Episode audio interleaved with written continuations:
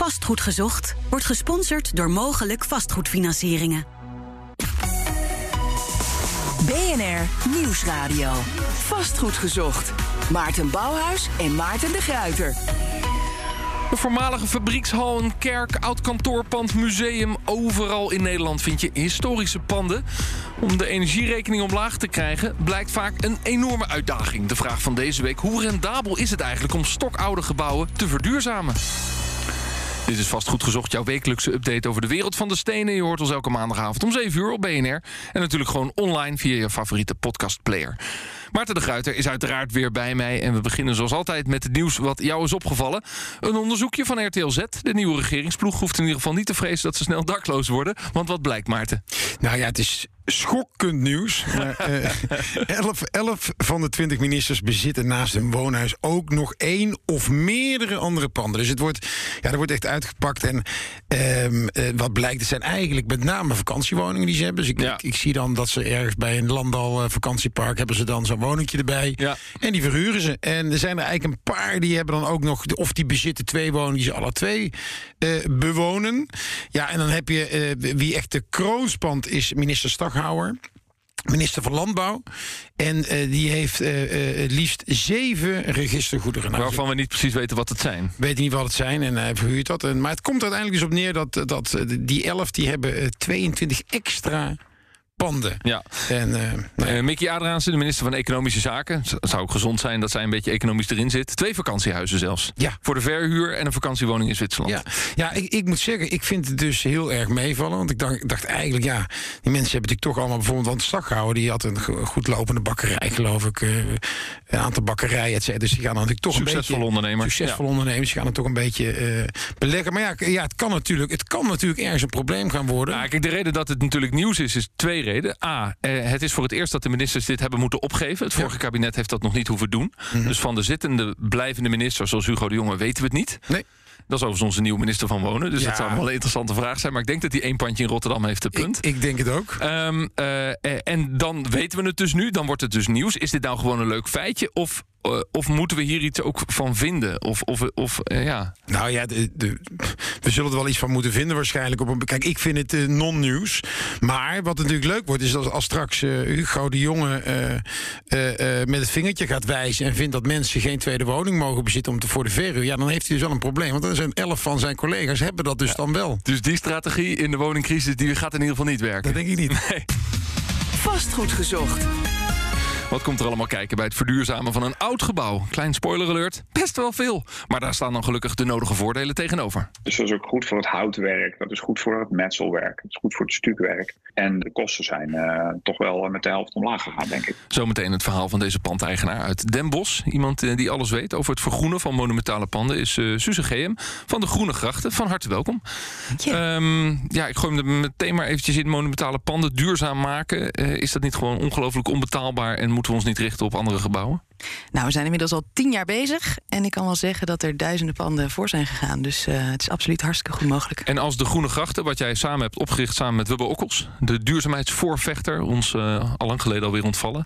Ja. Ehm, eh, als Groene Grachten helpen jullie pandeigenaren om oude panden te verduurzamen. Absoluut. Het idee is echt, als we die eeuwenoude panden verduurzamen kunnen... Ja, dan kan het daarna toch overal. Dus we zijn begonnen met echt die bijzondere, die bijzondere panden... die een verhaal vertellen van de historie... maar die ook nu het verhaal van de toekomst vertellen. En dat varieert van kerken, musea, forten, theaters, buitenplaatsen. Prachtige woningen zoals in Den Bosch, wat we zo gaan horen. Ja. Wat is het primaire doel van de verduurzaamheid? Nou, kijk. Als je kijkt naar, het, ehm, naar de, de footprint van een gebouw, dan eh, heeft TNO ooit becijferd. Dan heb je een taartpuntje en ongeveer een kwart van de, van de bouw dat gaat naar, of van de energie die je gebruikt, van de footprint, die gaat naar de daadwerkelijke bouw van het gebouw. En drie kwart gaat ongeveer naar het gebruik. Nou, je kunt je voorstellen, eh, monumentale panden die zo'n 400 jaar bestaan, dat die taartpunt helemaal uit balans is. Dus er is des te meer reden om eigenlijk goed te kijken naar die gebruiksfase. Dus hoe, ja, hoe gaat het met die energie? Eh, heel vaak zijn monumentale gebouwen helemaal niet gebouwd voor de functie die ze hebben. De pakhuizen hier in Amsterdam bijvoorbeeld. Het heel waren veel pakhuizen, die hoef je niet te stoken, want er liggen alleen maar goederen. Maar nu wonen er mensen. Precies, dus je hebt heel vaak een herbestemmingsopgave. Dan ga je van alles veranderen in een gebouw. En dan is dat vaak een heel mooi moment om ook te kijken hoe je dat meteen duurzaam kan doen. Dus dan ga je hele andere verwarmingssystemen, koelingssystemen toepassen, et cetera. En dat zijn vaak eh, de mooie Maar het cliché wat een beetje onder dit gesprek ligt, ehm, en aan jou de uitdaging om dat te ontkrachten, is namelijk eh, ja, dat er heel veel geld tegen aangesmeten moet worden om, eh, om een navenante slag te maken in de verduurzaming van die hele oude gebouwen die, nou ja, die overal tochten en die enorm hoge plafonds hebben. En het is, ja, het is gewoon een hele ingewikkelde slag. Vaak kunnen er geen zonnecellen op het dak. Ik, noem maar wat clichés. Nou, eh, we hebben dus duizenden panden doorgerekend inmiddels. En overal zijn mogelijkheden. We hebben een platform gemaakt, de Groene Menukaart. Kan iedereen op kijken als je ideeën wil opdoen van wat je zou kunnen doen met zo'n gebouw. En ja, er zijn gewoon meer dan 100 mogelijkheden. En het varieert dus van ledlampen vervangen tot aan grootschalige energiesystemen die je wellicht met de buurt samen gaat organiseren. En alles ertussenin. Dus het is voor iedereen wat wil, zou ik kunnen zeggen. En vaak is de drijfveer ook heel verschillend. Hè? En als je kijkt naar zeker grote eh, maatschappelijk vastgoed, ehm, schoolgebouwen, dan gaat het niet alleen over de duurzaamheidsopgave, maar dan gaat het ook over gezondheid, over binnenklimaat. Nu in relatie tot corona is dat ja. helemaal urgent. Dus dan heb je een hele andere invalshoek.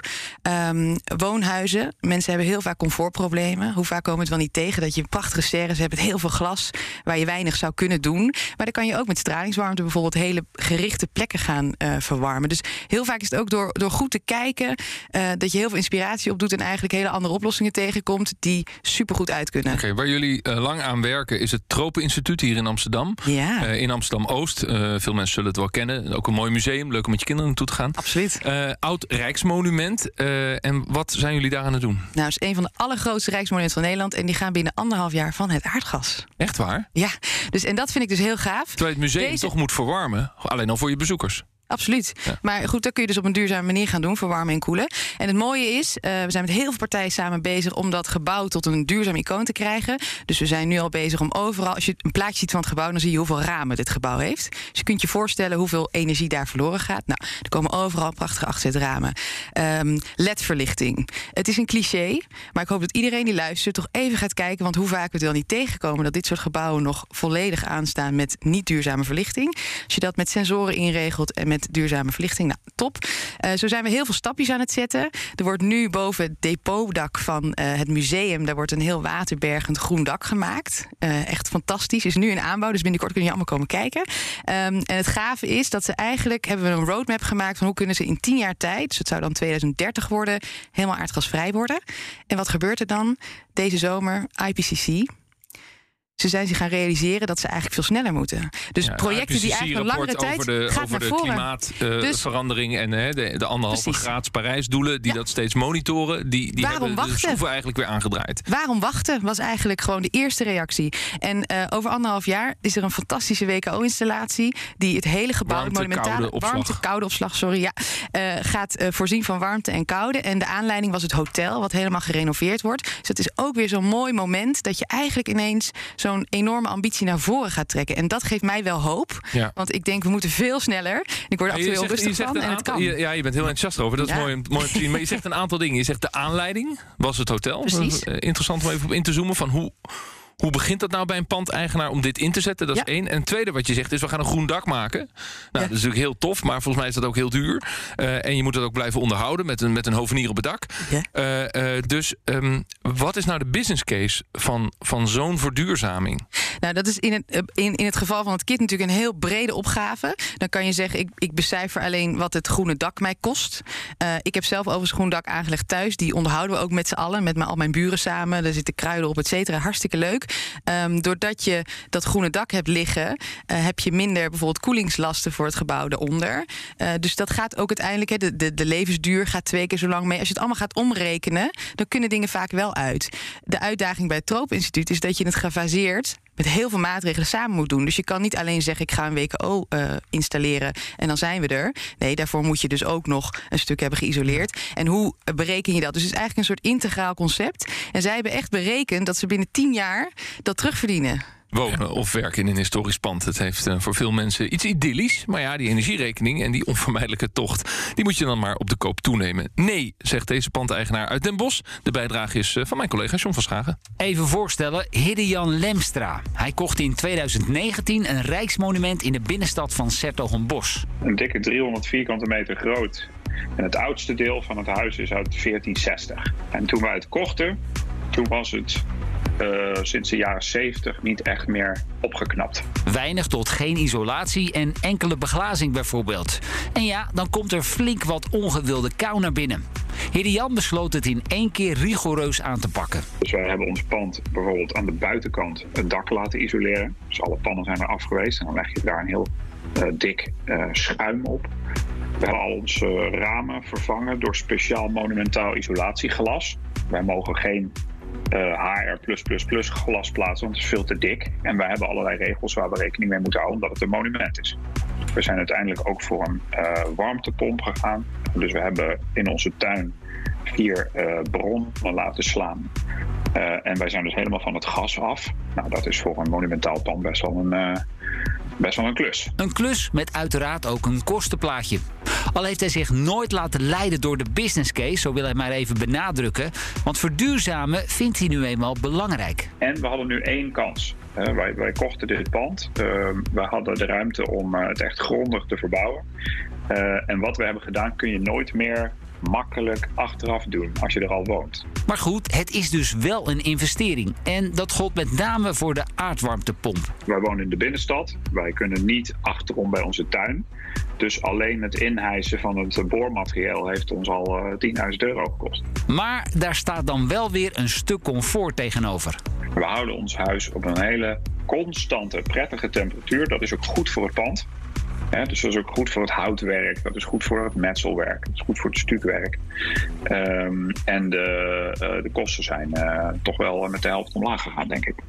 Hidde Jan Lemstra uit eh, Den Bosch. Ik praat eh, verder met uh, Suze GM van de Groene Grachten. Jullie hebben hem geholpen bij, bij deze opdracht.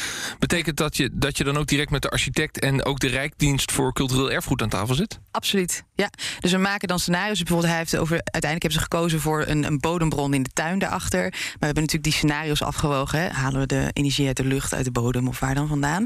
En uiteindelijk ga je met elkaar puzzelen. En dan uh, moet je soms concessies doen. Niet alles mag, want het zijn natuurlijk monumenten. Je hebt regels. Nee, daar hebben we eerder een uitzending over gemaakt. En dat, dat, Maarten, dat had ongelooflijk veel regels.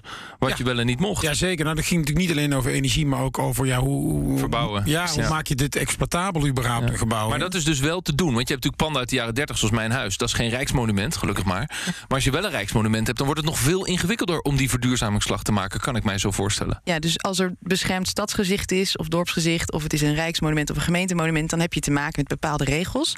En uh, het is best uitdagend, omdat die in iedere gemeente nog wel eens verschillend worden geïnterpreteerd of ingezet. Ja. Um, dus dat blijft altijd puzzelen. Maar tot nu toe is het altijd gelukt om het uh, voor elkaar te krijgen. Ja. Zijn er eigenlijk veel subsidies om uh, hier een slag in te maken? Ook, absoluut. En bijvoorbeeld, we werken veel samen met het Nationaal Restauratiefonds, de financier van, uh, van monumenten. Dus daar kun je hypotheek halen, kun je allerlei duurzame financiering dus ook krijgen. Of tenminste financiering. En ze zeggen nu dat moet allemaal ook duurzame financiering zijn.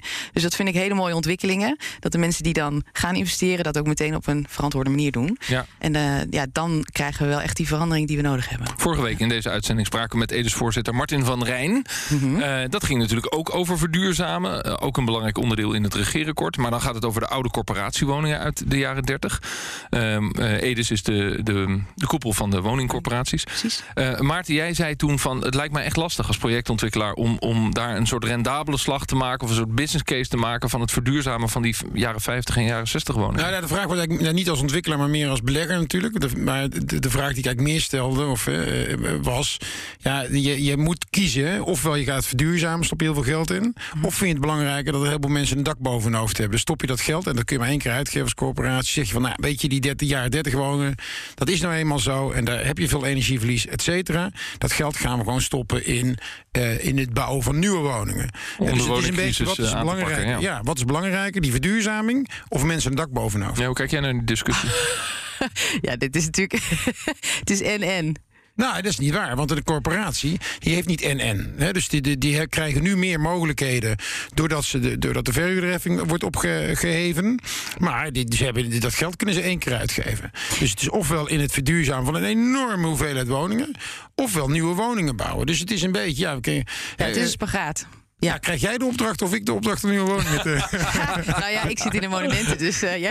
Ja, nou, die kunnen zomaar monumenten worden. Ja. Die kunnen zomaar monumenten Dat worden. die helemaal 30 jaar Nee, maar je zegt, je zegt ik zit in de monumenten, maar het gaat toch niet alleen maar over monumenten? Ik bedoel, die, Nee, die, die, groene menukaart die jullie maken gaat toch gewoon voor bestaande gebouwen voor waar je een slag wil maken? Absoluut, absoluut. En ehm, ehm, kijk.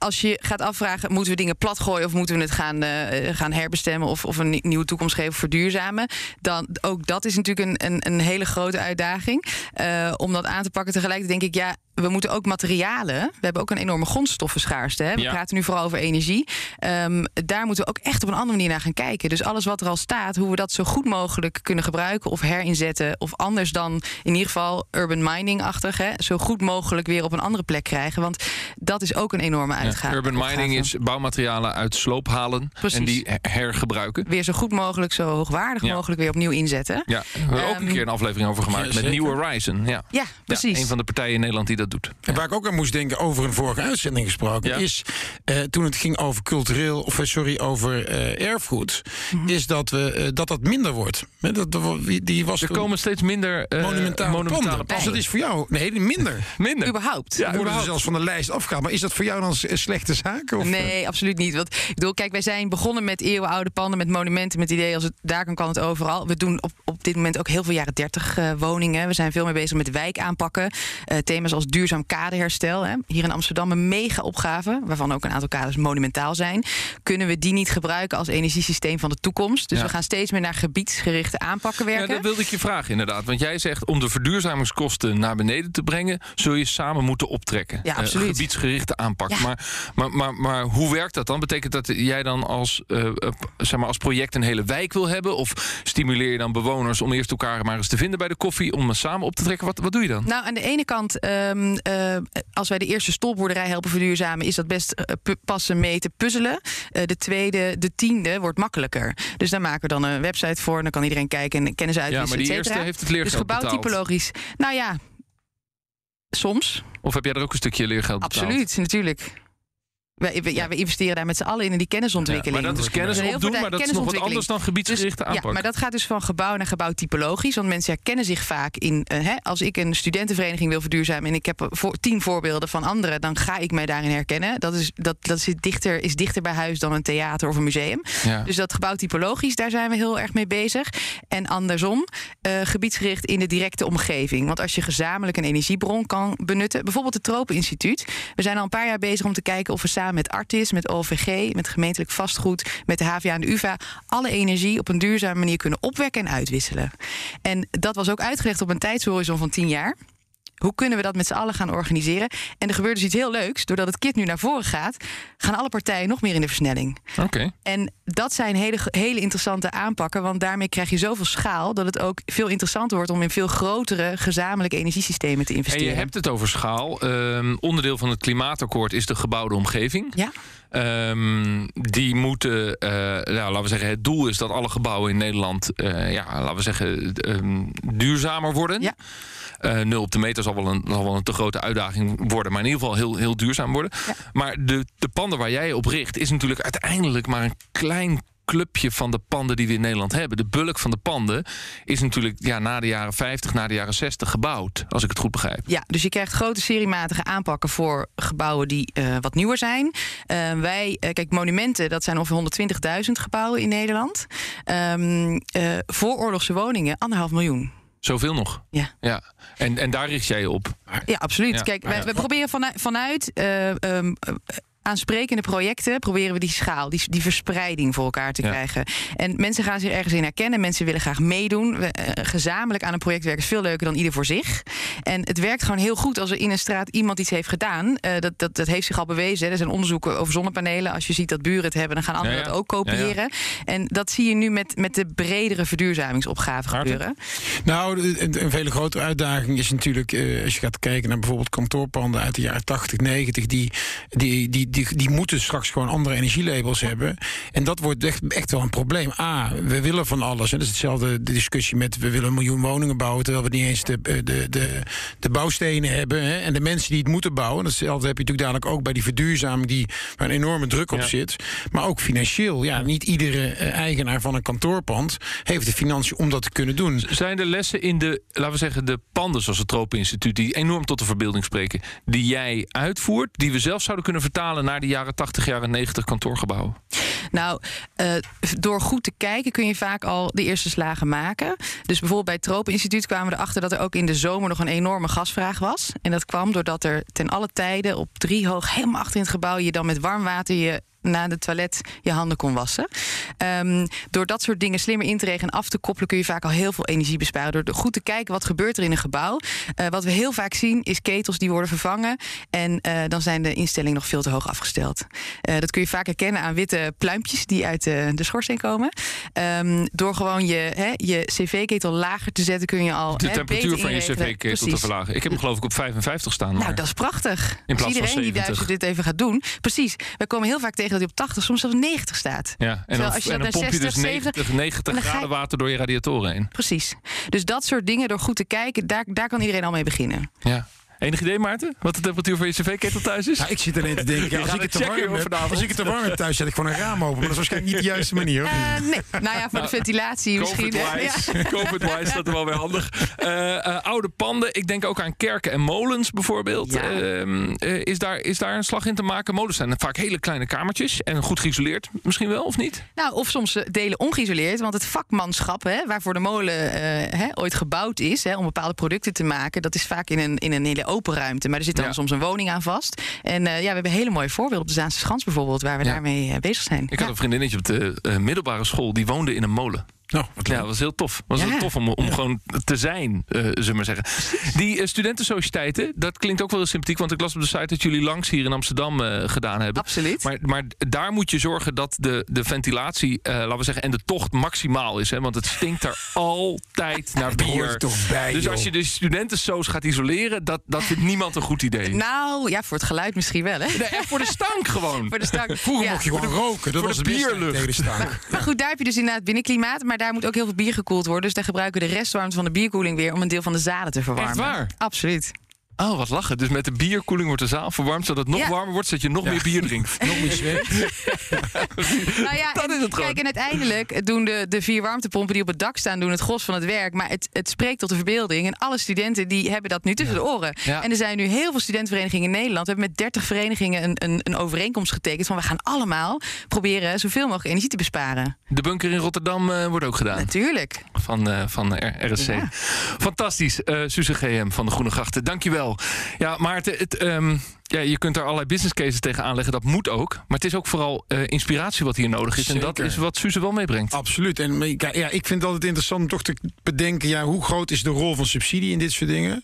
Maar eh, hoe dan ook is het natuurlijk belangrijk... eh, om ook weer die slag te, uiteindelijk te kunnen gaan maken... naar bijvoorbeeld grotere kantoorpanden. Wat, wat kun je daarvan leren? Nou, daar gaan we verder op inzoomen.